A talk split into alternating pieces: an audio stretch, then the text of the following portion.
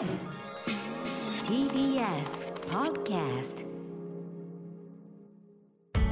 発信型ニュースプロジェクト。TBS Radio 905-954荻上チキ。セッション。高市早苗氏改めて辞職を否定。高市経済安全保障大臣は今日の参議院本会議で放送法の政治的公平に関する総務省の行政文書について捏造された文書によって閣僚や議員を辞職すべきだとは考えていないと改めて辞職を否定。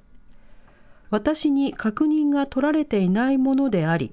発言したことのない記述がなされているなど正しい情報ではないと指摘しました。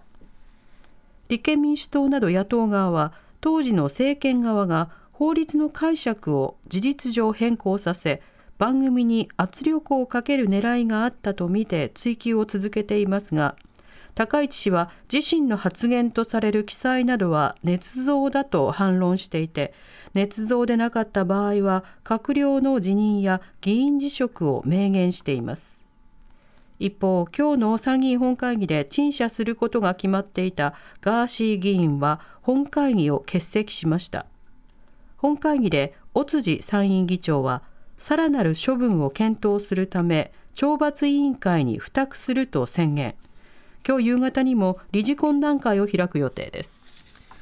それでは高市早苗経済安保担当大臣改めて辞職を否定。この一連の公文書の問題行政文書の問題というのもフォーカス、焦点が当たっています。こちらのニュースについてはジャーナリストの江川翔子さんにお話を伺います。江川さんこんにちは。こんにちは。お願いしますお願いしまおす。願いします。さて、はい。えーまずはですね小西参院議員が、えー総務省のこう、えー行政文書を公表しまして、まあ、それがあの本当のものかどうかというものの調査というものが進められていたんですが、まあ、あの実際するものだと実在するものだということを確認されました。で一方で高市さんが、えーその文書について、えー、解捏造だというような趣旨の発言をして、まあ、自分の首をかけるというような発言もしています。江川さんこの一連の動きどういうふうに見てますか？そうですね。なんかその高市さんが捏造とかっていうまあ強い言葉を使ってですね、はい最初否定しましたよね。うんでもうそれで引っ込みがつかなくなっちゃったっていうところがあるんじゃないかなっていうふうに思えてちょっとならないんですけれども。うんまあ、この捏造っていう言葉ですよね、だからまあこのジャーナリストに対してもそうですけれども、はい。やっぱりその役所の、まあ、公務員にとっても、ですねやっぱりこういうものをその正確に記録して、まあ、その報告、上司に報告したり、ですねうん。あのき記録しておくっていうことを、まあ、あの一生懸命やってらっしゃる公務員にとっては、ですね、ええ。まあ、かなり、まあ、ひひどい罵倒になるわけですよね。えうーんだから、だから あの捏造っていうけど、それができた時のあの総務省のトップは高市さん自身ですからね、ん。だから自分の部下をですね、なんかそうやってこう罵倒して、こう自分のなんか立場を守ってるっていう風な感じに、私はちょっと見えてしょうがないんですけどうね。んまた、その捏造かどうかの立証責任をまあ野党に求めるというような場面もありまして、野党側はこれを批判するという一幕も続いています。これについてはいかがでしょうか？ええだってこれは本当にその総務大臣だったわけですからね、はいですからそこその自分の部下が作ったもののが正しいかどうかを野党の議員にですね立証しろっていうのは、これはまあいくらなんでもおかしな話じゃないですかね。うん、そうですね。うんまたあのこの文書そのもの、あの行政文書として今回公開されたものは、えーはい。放送法をめぐって、まあ、相当あの磯崎陽介氏が、えーええ。自民党の磯崎陽介氏がずっと働きかけを行っていて、まあ、はい。それにまあ高市氏そして安倍氏も巻き込まれていくというような、まあ、そういったような状況であったわけですが、はい。放送法に対する働きかけの経緯についてはどう見ましたか？そうですね、これ、全く今まであの表には出てない、あのわ分からなかったわけですけれども、はい。あのやはりその磯崎さんと、それからその安倍さんがですね、安倍さんはものすごく乗り気だったみたいですよね。うん。だからそれがこう一緒になって、えーまあ、総務省が、まあ、抵抗するのを、おまあ、その突破してですね、ええーややったという、そういう、まあ、プロセスがすごく明らかになったっていうふうにあの感じますよね。うん。で官邸の中でも、も、あのまあ、総務省出身の山田さんですね、あの方もまあ秘書官だったわけですけれども、おあの方なんかはまあ反対したわけですよね、でええ。反対のことがずいぶん書いてあるんですけれども、でもその新聞なんかには、ですねやっぱり言論弾圧とか、そういうような話があのをの山田さんが言ったっていうことがあの出てましたけれども、うん。おこれ読んでみますと、ですね山田さんが一番その言ってたのは、はい。いや今はすでにその総理は、えーまあ、そのテレビにいっぱい出て、ですね、うんうん。あの取り上げてもらってると、だこのテレビと総理の関係はすごくいいのにもかかわらず、い。うーこういうそのお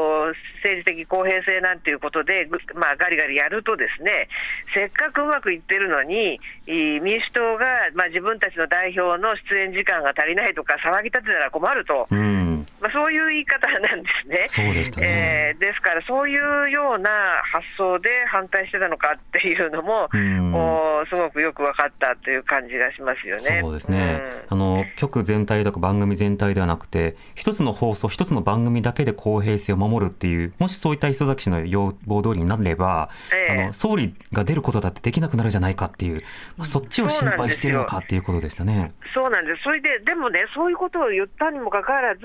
その安倍そその当時の総理はですね、はい。まあ、その乗り気になって、磯崎さんの話に乗っていったっていう、そういう話なんですよね。うん。っていうことは、その安倍さんのその感覚からすると、ですね自分だけが取り上げられる、あのまあ、バラエティーなんかにも出てましたよね、ええ。自分一人があのおあるいはその自分の理解者と一緒にい出ることは、政治的公平性は問題ないけれども、うん。あのこの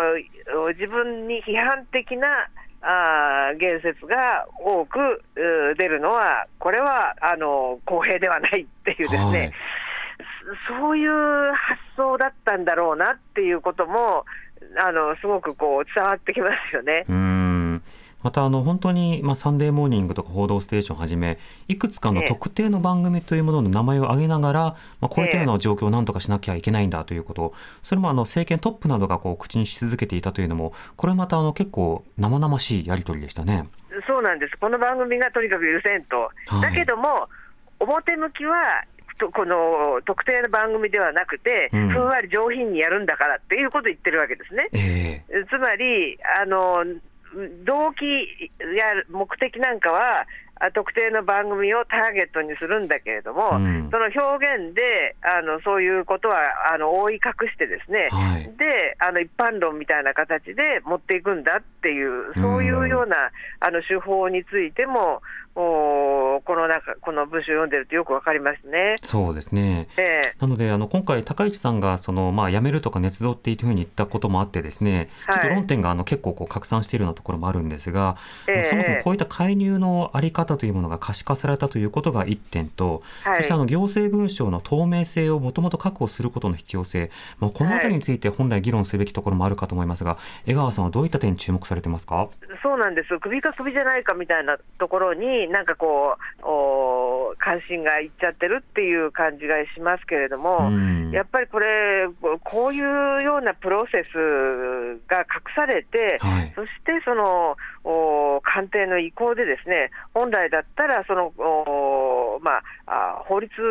を変えなきゃいけないんじゃないかっていうぐらいのことをですね、はい。えーやってしまうっていう、このプロセスがどうだったのかっていうことをちゃんと検証しなきゃいけないと思いますし、うん。そもそもこの文書がですね、あのーまあ、あ小西さんのところに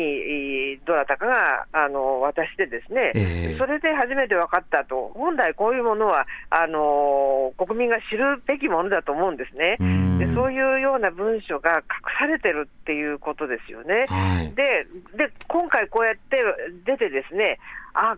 これはあの問題だっていうことになるとお今度はですねそのできるだけ文書に残さないっていう方向に、まあ、今でももうすでになってるという話ですので、ええあのやっぱりそうすると大事な政策決定がですねどのようになされたのかっていうのを国民が事後であっても知ることができなくなっちゃうわけですよね。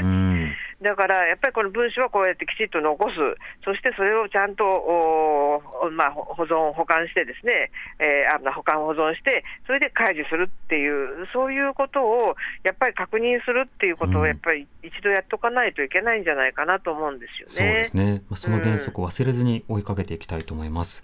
江川さんありがとうございました。はい、ありがとうごありがとうございました。ジャーナリストの江川翔子さんにお話を伺いました。TBS Radio 荻上チキセッション TBS Radio 905 954